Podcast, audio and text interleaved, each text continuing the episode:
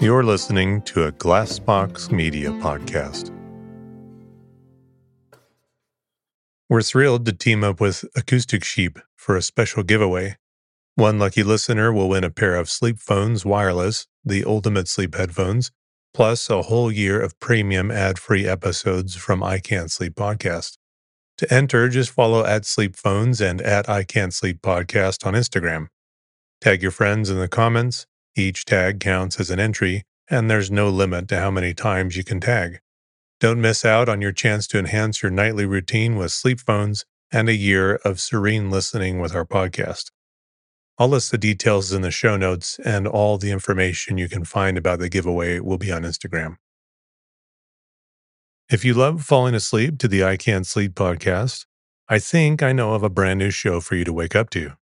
The Daily Book Club is a podcast where the host, Otis Gray, reads classic stories every day, one chapter at a time. Simple as that. Hear amazing tales read start to finish. Whether you want to get engaged and wrapped up in fantastic stories that have stood the test of time, or you just want to relax and listen to a great book, the Daily Book Club is there for you to get lost in however you like.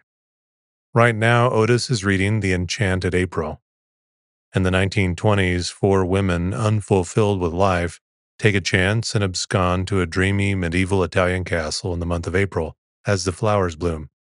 It's a story dripping with wisteria, the beauty of solitude, and an unlikely pursuit of joy in Portofino, Italy. A perfect book to start this season. You can find the Daily Book Club on Spotify, Apple Podcasts, and everywhere else. Subscribe so you never miss an episode and tune in each morning to hear what happens next. Welcome to the I Can't Sleep podcast, where I read random articles from across the web to bore you to sleep with my soothing voice. I'm your host, Benjamin Boster. Today's episode is from a Wikipedia article titled The Wealth of Nations. As more people discover the benefits of fasting, including weight loss, enhanced mental and physical performance, and improved gut health, the challenge often lies in the daunting prospect of not eating. That's where Prolon comes in, a groundbreaking plant based nutrition program that nourishes your body while tricking your cells into thinking they're fasting. Developed over decades at the University of Southern California's Longevity Institute and supported by top U.S. medical centers, Prolon is designed to maintain healthy blood sugar levels support cardiovascular health, and help reduce abdominal fat. However, Prolon is not just a diet. It's a science driven approach rooted in Nobel Prize winning medical research. The journey with Prolon begins with a five day regimen of snacks, soups, and beverages, all crafted to sustain a fasting state. Choosing a nutrition program can be daunting, yet Prolon would be at the top of my list for its convenience, scientific backing, and effectiveness. It's no surprise that thousands of doctors now recommend Prolon to foster healthy blood sugar and cardiovascular health. Right now, Prolon is offering I Can't Sleep listeners 10% off their five-day nutrition program. Go to prolonlife.com slash sleep. That's P-R-O-L-O-N life.com slash sleep for this special offer. That's prolonlife.com slash sleep. And thank you to Prolon for sponsoring the podcast. Imagine unlocking a version of yourself that's unstoppable, where mental barriers no longer hold you back. Listen to Mentally Stronger with me, Amy Morin, therapist and international bestselling author, here to guide you on a journey to reaching your greatest potential. Every Monday, I bring you into conversations with some of the most fascinating minds experts, authors, entrepreneurs, athletes, and musicians. They don't just share stories, they reveal the mental strategies that propelled them to the top. But here's the real magic. At the end of each episode, I break down their wisdom into practical therapist approved advice. In my solo episodes, I dive deep into the techniques that build mental strength. It's like having your own personal therapy session as you discover how to turn these insights into steps you can take right now. This podcast isn't just for those facing mental health challenges. It's for anyone who wants to push their limits, achieve peak performance, and truly thrive. Are you ready to unlock your full potential? Then it's time to become mentally stronger. Subscribe to Mentally Stronger with therapist Amy Morin, available wherever you love to listen to podcasts. An inquiry into the nature and causes of the wealth of nations, generally referred to by its shortened title, The Wealth of Nations, is the magnum opus of the Scottish economist and moral philosopher Adam Smith. First published in 1776, the book offers one of the world's first collected descriptions of what builds nations' wealth and is today a fundamental work in classical economics. By reflecting upon the economics at the beginning of the Industrial Revolution, the book touches upon such broad topics as the division of labor, productivity, and free markets. History The Wealth of Nations was published in two volumes on the 9th of March 1776, with books 1 through 3 included in the first volume, and books 4 and 5 included in the second.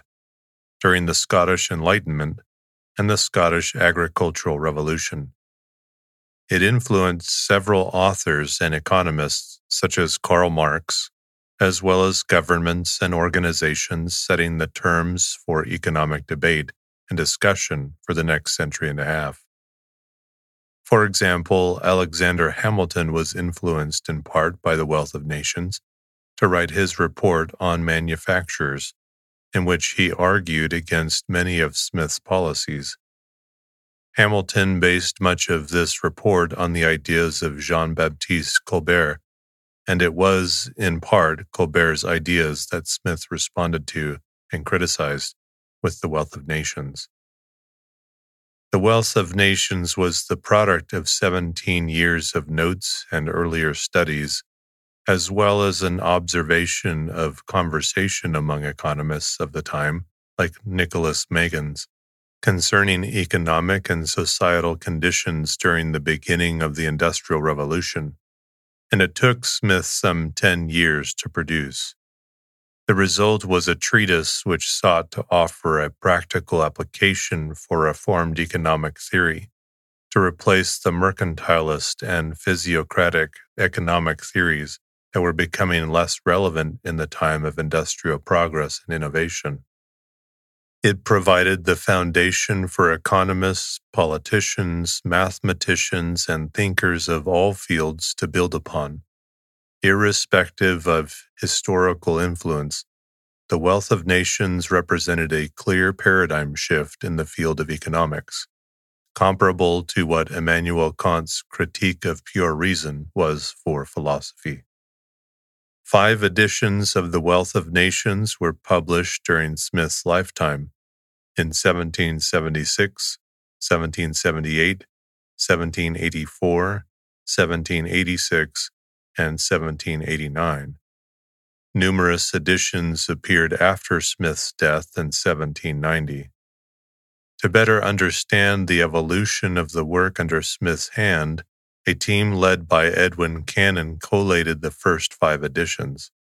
The differences were published along with an edited sixth edition in 1904. They found minor but numerous differences, including the addition of many footnotes between the first and the second editions. The differences between the second and third editions are major.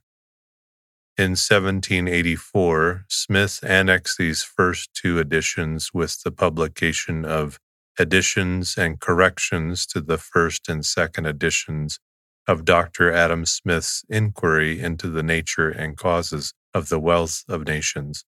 And he also had published the three volume third edition of The Wealth of Nations, which incorporated additions and corrections, and for the first time, an index. Among other things, the additions and corrections included entirely new sections, particularly to Book 4, Chapters 4 and 5, and to Book 5, Chapter 1, as well as an additional chapter, 8, Conclusion of the Mercantile System, in Book 4. The fourth edition, published in 1786, had only slight differences from the third edition and Smith himself says in the advertisement at the beginning of the book, I have made no alterations of any kind. Finally, Cannon notes only trivial differences between the fourth and fifth editions, a set of misprints being removed from the fourth and a different set of misprints being introduced. Synopsis Book 1 of the Causes of Improvement in the Productive Powers of Labor. Of the Division of Labor. Division of labor has caused a greater increase in production than any other factor. This diversification is greatest for nations with more industry and improvement, and is responsible for universal opulence in those countries. This is in part due to increased quality of production, but more importantly because of increased efficiency of production leading to a higher nominal output of units produced per time unit. Agriculture is less amenable than manufacturing to division of labor. Hence, rich nations are not so far ahead of poor nations in agriculture as in manufacturing. Of the principle which gives occasion to the division of labor. Division of labor arises not from innate wisdom, but from humans' propensity to barter. That the division of labor is limited by the extent of the market. Limited opportunity for exchange discourages division of labor. Because water carriage, i.e., transportation, extends the market, division of labor, with its improvements, comes earliest to cities near waterways. Civilization began around the highly navigable Mediterranean Sea of the origin and use of money. With division of labor, the produce of one's own labor can fill only a small part of one's needs. Different commodities have served as common medium of exchange, but all nations have finally settled on metals which are durable and divisible for this purpose. Before coinage, people had to weigh and assay with each exchange or risk the grossest frauds and impositions. Thus, nations began stamping metal on one side only to ascertain purity, or on all sides to stipulate purity and amount. The quantity of real metal in coins has diminished due to the avarice and injustice of princes and sovereign states, enabling them to pay their debts in appearance only and to the defraudment of creditors. Of the wages of labor. In this section, Smith describes how the wages of labor are dictated primarily by the competition among laborers and masters.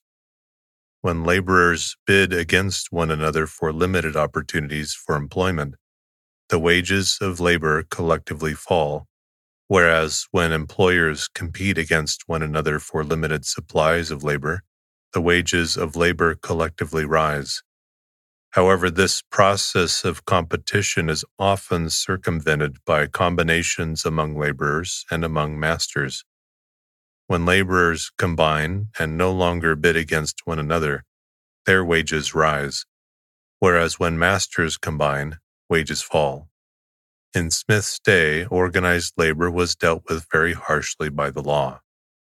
Smith himself wrote about the severity of such laws against worker actions and made a point to contrast the clamor of the masters against workers' associations, while associations and collusions of the masters are never heard by the people, though such actions are always and everywhere taking place.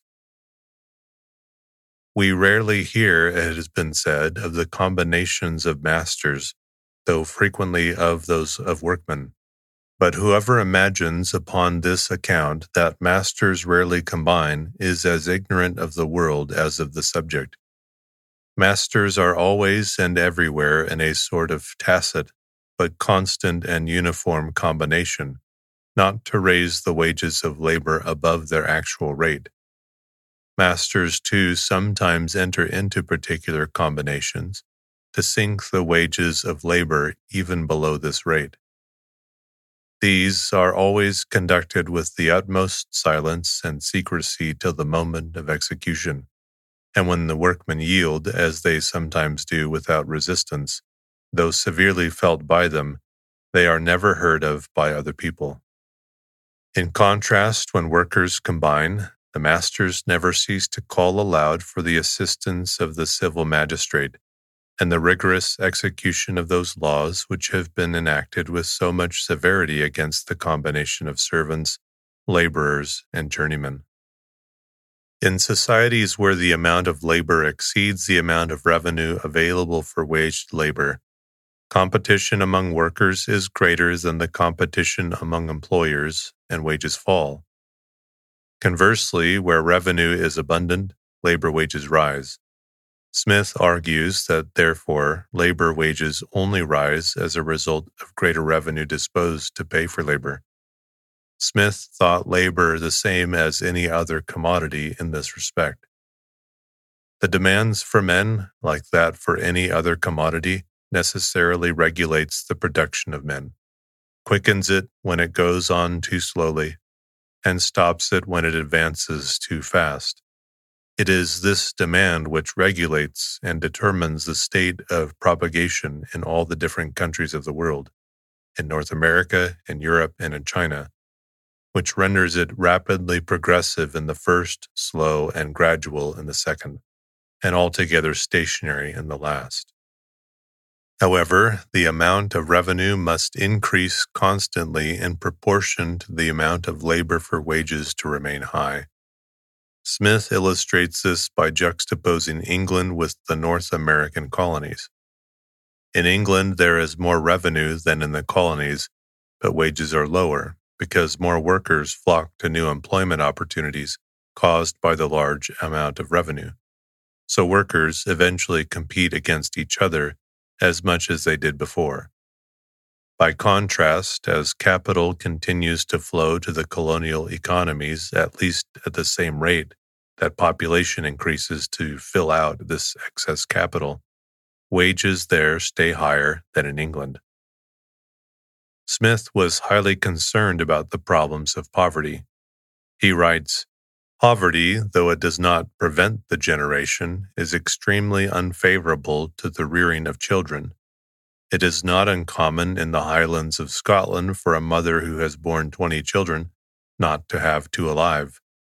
In some places, one half the children born die before they are four years of age. In many places, before they are seven, and in almost all places, before they are nine or ten.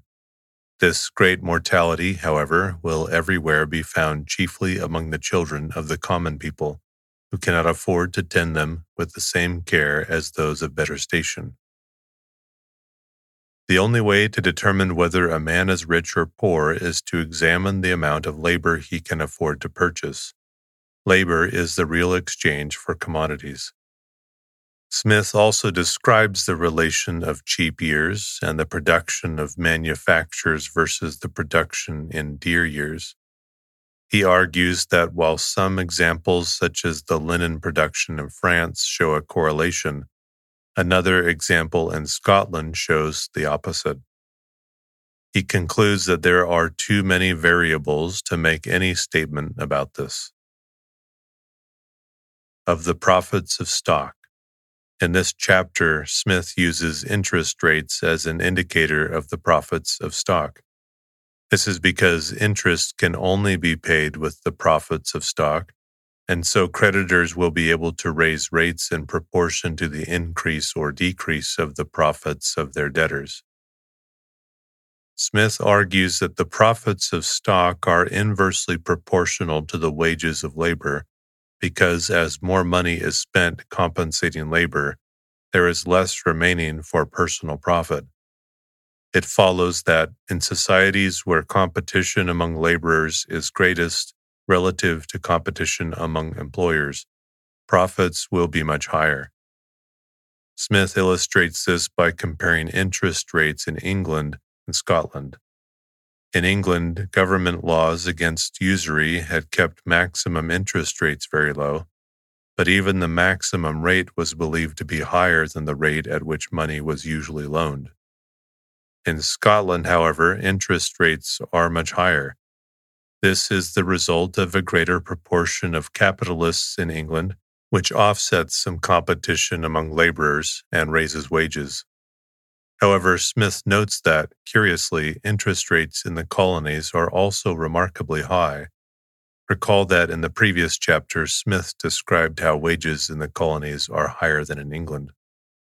Smith attributes this to the fact that when an empire takes control of a colony, prices for a huge abundance of land and resources are extremely cheap. This allows capitalists to increase their profits, but simultaneously draws many capitalists to the colonies, increasing the wages of labor. As this is done, however, the profits of stock in the mother country rise, or at least cease to fall, as much of it has already flocked offshore. Of wages and profit in the different employments of labor and stock. Smith repeatedly attacks groups of politically aligned individuals who attempt to use their collective influence to manipulate the government into doing their bidding. At the time, these were referred to as factions, but are now more commonly called special interests, a term that can comprise international bankers, corporate conglomerations, outright oligopolies, trade unions, and other groups. Indeed, Smith had a particular distrust of the tradesman class. He felt that the members of this class, especially acting together within the guilds they want to form, could constitute a power block and manipulate the state into regulating for special interests against the general interest. People of the same trade seldom meet together, even for merriment and diversion, but the conversation ends in a conspiracy against the public or in some contrivance to raise prices. It is impossible indeed to prevent such meetings by any law which either could be executed or would be consistent with liberty and justice. But though the law cannot hinder people of the same trade from sometimes assembling together, it ought to do nothing to facilitate such assemblies, much less to render them necessary. Smith also argues against government subsidies of certain trades, because this will draw many more people to the trade than what would otherwise be normal, collectively lowering their wages. Of the rent of the land. Chapter 10, Part 2 motivates an understanding of the idea of feudalism. Rent considered as the price paid for the use of land is naturally the highest the tenant can afford in the actual circumstances of the land. In adjusting lease terms, the landlord endeavors to leave him no greater share of the produce than what is sufficient to keep up the stock from which he furnishes the seed, pays the labor, and purchases and maintains the cattle and other instruments of husbandry together with the ordinary profits of farming stock in the neighborhood. This is evidently the smallest share with which the tenant can connect himself without being a loser, and the landlord seldom means to leave him any more. Whatever part of the produce, or what is the same thing, whatever part of its price is over and above this share, he naturally endeavors to reserve to himself as the rent of this land which is evidently the highest the tenant can afford to pay in the actual circumstances of the land. Sometimes, indeed, the liberality, more frequently the ignorance of the landlord, makes him accept of somewhat less than this portion, and sometimes, too, though more rarely, the ignorance of the tenant makes him undertake to pay somewhat more, or to content himself with somewhat less than the ordinary profits of farming stock in the neighborhood. This portion, however, may still be considered as the natural rent of land, or the rent for which it is naturally meant that land should be, for the most part, be let. Book 2 of the Nature, Accumulation, and Employment of Stock. Of the Division of Stock. When the stock which a man possesses is no more than sufficient to maintain him for a few days or a few weeks, he seldom thinks of deriving any revenue from it. He consumes it as sparingly as he can, and endeavors by his labor to acquire something which may supply its place before it be consumed altogether. His revenue is, in this case, derived from his labor only, this is the state of the greater part of the laboring poor in all countries. But when he possesses stock sufficient to maintain him for months or years, he naturally endeavors to derive a revenue from the greater part of it, reserving only so much for his immediate consumption as may maintain him till this revenue begins to come in. His whole stock, therefore, is distinguished in two parts. That part which he expects to afford him this revenue is called his capital of money considered as a part branch of the general stock of the society. From references of the first book that the price of the greater part of commodities resolves itself into three parts, of which one pays the wages of the labor, another the profits of the stock, and a third the rent of the land which had been employed in producing and bringing them to the market that there are indeed some commodities of which the price is made up of two of those parts only the wages of labor and the profits of stock, and a very few in which it consists altogether in one, the wages of labor. But that the price of every commodity necessarily resolves itself into some one or other, or all of these three parts, every part of it which goes neither to rent nor to wages, being necessarily profit to somebody. Of the accumulation of capital or of productive and unproductive labor. One sort of labor adds to the value of the subject upon which it is bestowed. There is another which has no such effect. The former, as it produces a value, may be called productive, the latter, unproductive labor.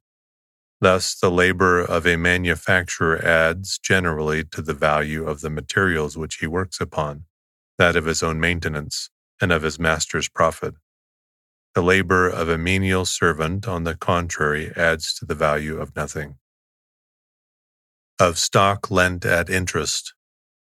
The stock which is lent at interest is always considered as a capital by the lender. He expects that in due time it is to be restored to him and that in the meantime the borrower is to pay him a certain annual rent for the use of it. The borrower may use it either as a capital or as a stock reserved for immediate consumption. If he uses it as a capital, he employs it in the maintenance of productive laborers who reproduce the value with a profit. He can, in this case, both restore the capital and pay the interest without alienating or encroaching upon any other source of revenue. If he uses it as a stock reserved for immediate consumption, he acts the part of a prodigal and dissipates in the maintenance of the idle what was destined for the support of the industrious.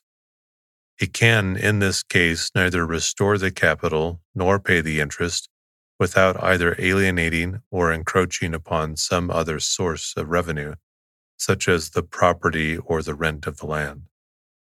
The stock, which is lent at interest, is no doubt occasionally employed in both these ways, but in the former much more frequently than in the latter. Of the different employment of capital. A capital may be employed in four different ways, either first in procuring the rude produce annually required for the use and consumption of the society, or secondly in manufacturing and preparing that rude produce for immediate use and consumption, or thirdly in transporting either the rude or manufactured produce from the places where they abound to those where they are wanted, or lastly in dividing particular portions of either into such small parcels as suit the occasional demands of those who want them. Book 3 of the different progress of opulence in different nations. Long term economic growth. Adam Smith uses this example to address long term economic growth. Smith states, as subsistence is in the nature of things prior to conveniency and luxury, so the industry which procures the former must necessarily be prior to that which ministers to the latter. In order for industrial success, subsistence is required first from the countryside. Industry and trade occur in cities while agriculture occurs in the countryside. Agricultural jobs. Agricultural work is a more desirable situation than industrial work because the owner is in complete control. Smith states that in our North American colonies, where uncultivated land is still to be had upon easy terms, no manufacturers for distant sale have ever yet been established in any of their towns. When an artificer has acquired a little more stock than is necessary for carrying on his own business and supplying the neighboring country, he does not, in North America, attempt to establish with it a manufacture for more distant sale, but employs it in the purchase and improvement of cultivated land. From artificer, he becomes planter, and neither the large wages nor the easy subsistence which that country affords to the artificer can bribe him rather to work for other people than for himself. He feels that an artificer is the servant of his circumstances, from whom he derives his subsistence, but that a planter who cultivates his own land and derives his necessary subsistence from the labor of his own family is really a master and independent of all the world. Where there is open countryside, agriculture is much preferable to industrial occupations and ownership. Adam Smith goes on to say, According to the natural course of things, therefore, the greater part of the capital of every growing society is first directed to agriculture, afterwards to manufactures, and last of all to foreign commerce. This sequence leads to growth and therefore opulence. The great commerce of every civilized society is that carried on between the inhabitants of the town and those of the country. It consists in the exchange of crude for manufactured produce, either immediately or by the intervention of money, or of some sort of paper which represents money.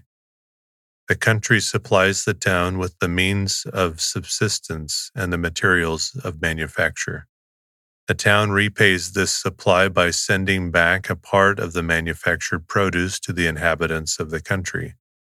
The town in which there neither is nor can be any reproduction of substances may very properly be said to gain its whole wealth and subsistence from the country we must not, however, upon this account, imagine that the gain of the town is the loss of the country. The gains of both are mutual and reciprocal, and the division of labor is in this, as in all other cases, advantageous to all the different persons employed in the various occupations into which it is subdivided. Of the discouragement of agriculture. Chapter 2's long title is Of the Discouragement of Agriculture in the Ancient State of Europe After the Fall of the Roman Empire. When the German and Scythian nations overran the western provinces of the Roman Empire, the confusions which followed so great a revolution lasted for several centuries. The rapine and violence which the barbarians exercised against the ancient inhabitants interrupted the commerce between the towns and the country. The towns were deserted, and the country was left uncultivated, and the western provinces of Europe, which had enjoyed a considerable degree of opulence under the Roman Empire, sunk into the lowest state of poverty and barbarism. During the continuance of those confusions, the chiefs and principal leaders of those nations acquired or usurped to themselves the greater part of the lands of those countries. A great part of them was uncultivated, but no part of them, whether cultivated or uncultivated, was left without a proprietor. All of them were engrossed, and the greater part by a few great proprietors. This original engrossing of uncultivated lands, though great, might have been but a transitory evil. They might soon have been divided again and broken into small parcels either by succession or by alienation. The law of primogeniture hindered them from being divided by succession, The introduction of entails prevented their being broke into smaller parcels by alienation. Of the rise and progress of cities and towns after the fall of the Roman Empire. The inhabitants of cities and towns were, after the fall of the Roman Empire, not more favored than those of the country. They consisted indeed of a very different order of people from the first inhabitants of the ancient republics of Greece and Italy.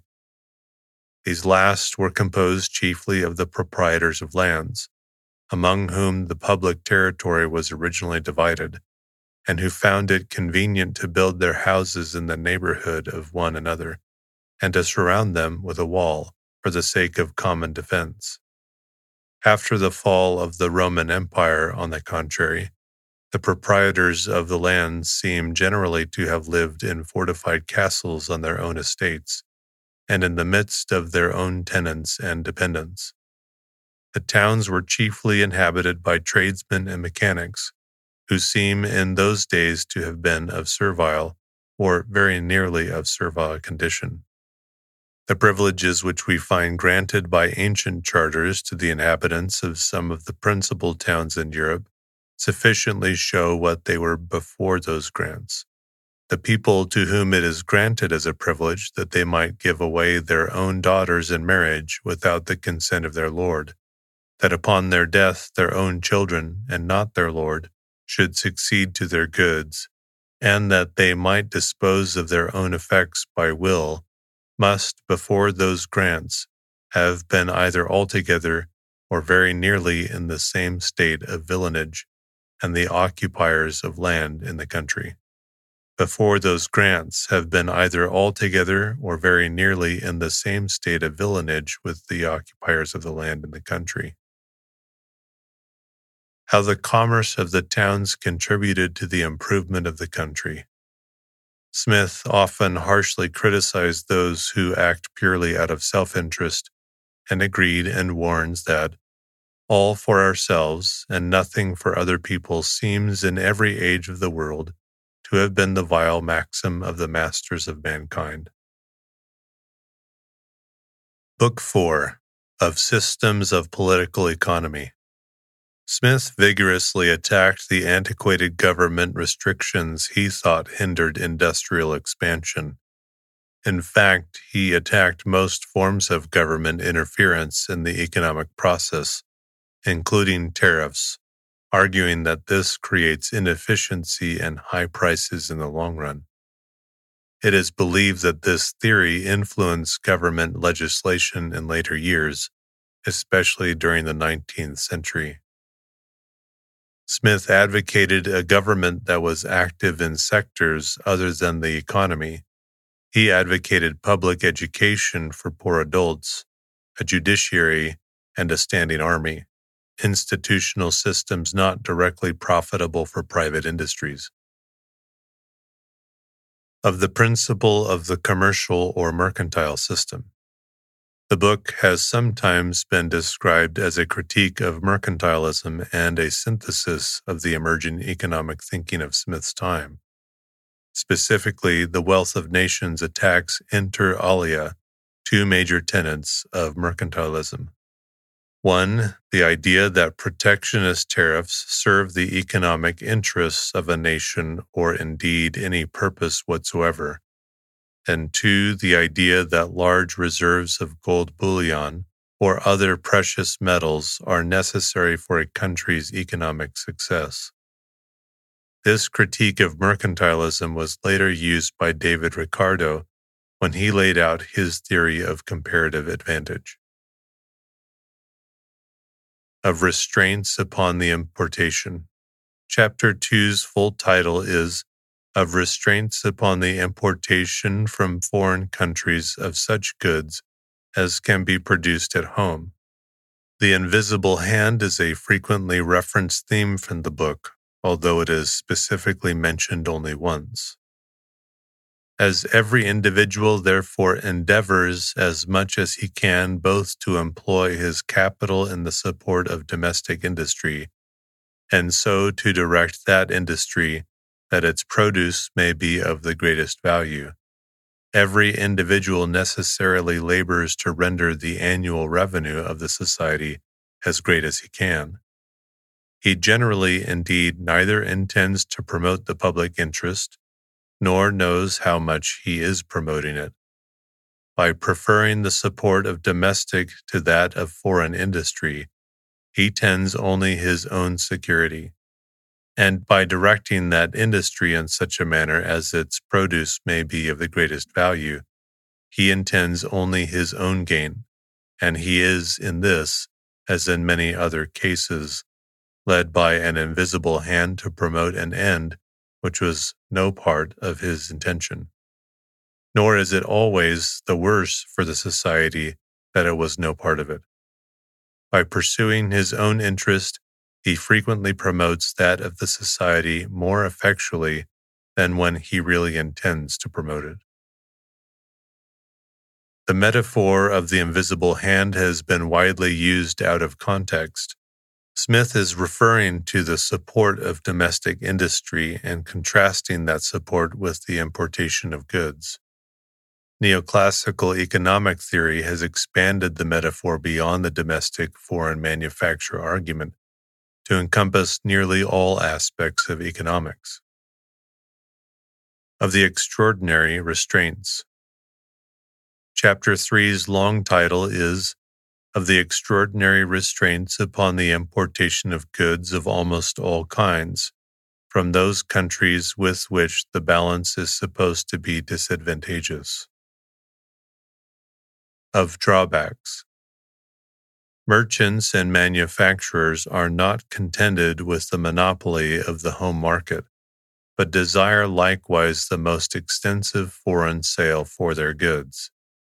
Their country has no jurisdiction in foreign nations, and therefore can seldom procure them any monopoly there. They are generally obliged, therefore, to content themselves with petitioning for certain encouragements to exportation. Of these encouragements, what are called drawbacks seem to be the most reasonable. To allow the merchant to draw back upon exportation either the whole or a part of whatever excise or inland duty is imposed upon domestic industry can never occasion the exportation of a greater quantity of goods than what would have been exported had no duty been imposed. Such encouragements do not tend to turn towards any particular employment a greater share of the capital of the country than what should go to that employment of its own accord, but only to hinder the duty from driving away any part of that shares to other employments. Of bounties. Bounties upon exportation are in Great Britain frequently petitioned for, and sometimes granted to the produce of particular branches of domestic industry. By means of them, our merchants and manufacturers, it is pretended, will be enabled to sell their goods as cheap or cheaper than their rivals in the foreign market. A greater quantity, it is said, will thus be exported and the balance of trade consequently turned more in favor of our own country. We cannot give our workmen a monopoly in the foreign as we have done in the home market. We cannot force foreigners to buy their goods as we have done our own countrymen. The next best expedient, it has been thought, therefore, is to pay them for buying. It is in this manner that the mercantile system proposes to enrich the whole country and to put money into all our pockets by means of the balance of trade. Of treaties of commerce. When a nation binds itself by treaty either to permit the entry of certain goods from one foreign country which it prohibits from all others, or to exempt the goods of one country from duties to which it subjects those of all others, the country, or at least the merchants and manufacturers of the country, whose commerce is so favored, must necessarily derive great advantage from the treaty. Those merchants and manufacturers enjoy a sort of monopoly in the country which is so indulgent to them that country becomes a market both more extensive and more advantageous for their goods. more extensive because the goods of other nations being either excluded or subjected to heavier duties, it takes off a greater quantity of theirs. More advantageous because the merchants of the favored country enjoyed a sort of monopoly there, will often sell their goods for a better price than if exposed to the free competition of all other nations. Such treaties, however, though they may be advantageous to the merchants and manufacturers of the favored, are necessarily disadvantageous to those of the favoring country. A monopoly is thus granted against them to a foreign nation, and they must frequently buy the foreign goods they have occasion for dearer than if the free competition of other nations was admitted. Of colonies of the motives for establishing new colonies.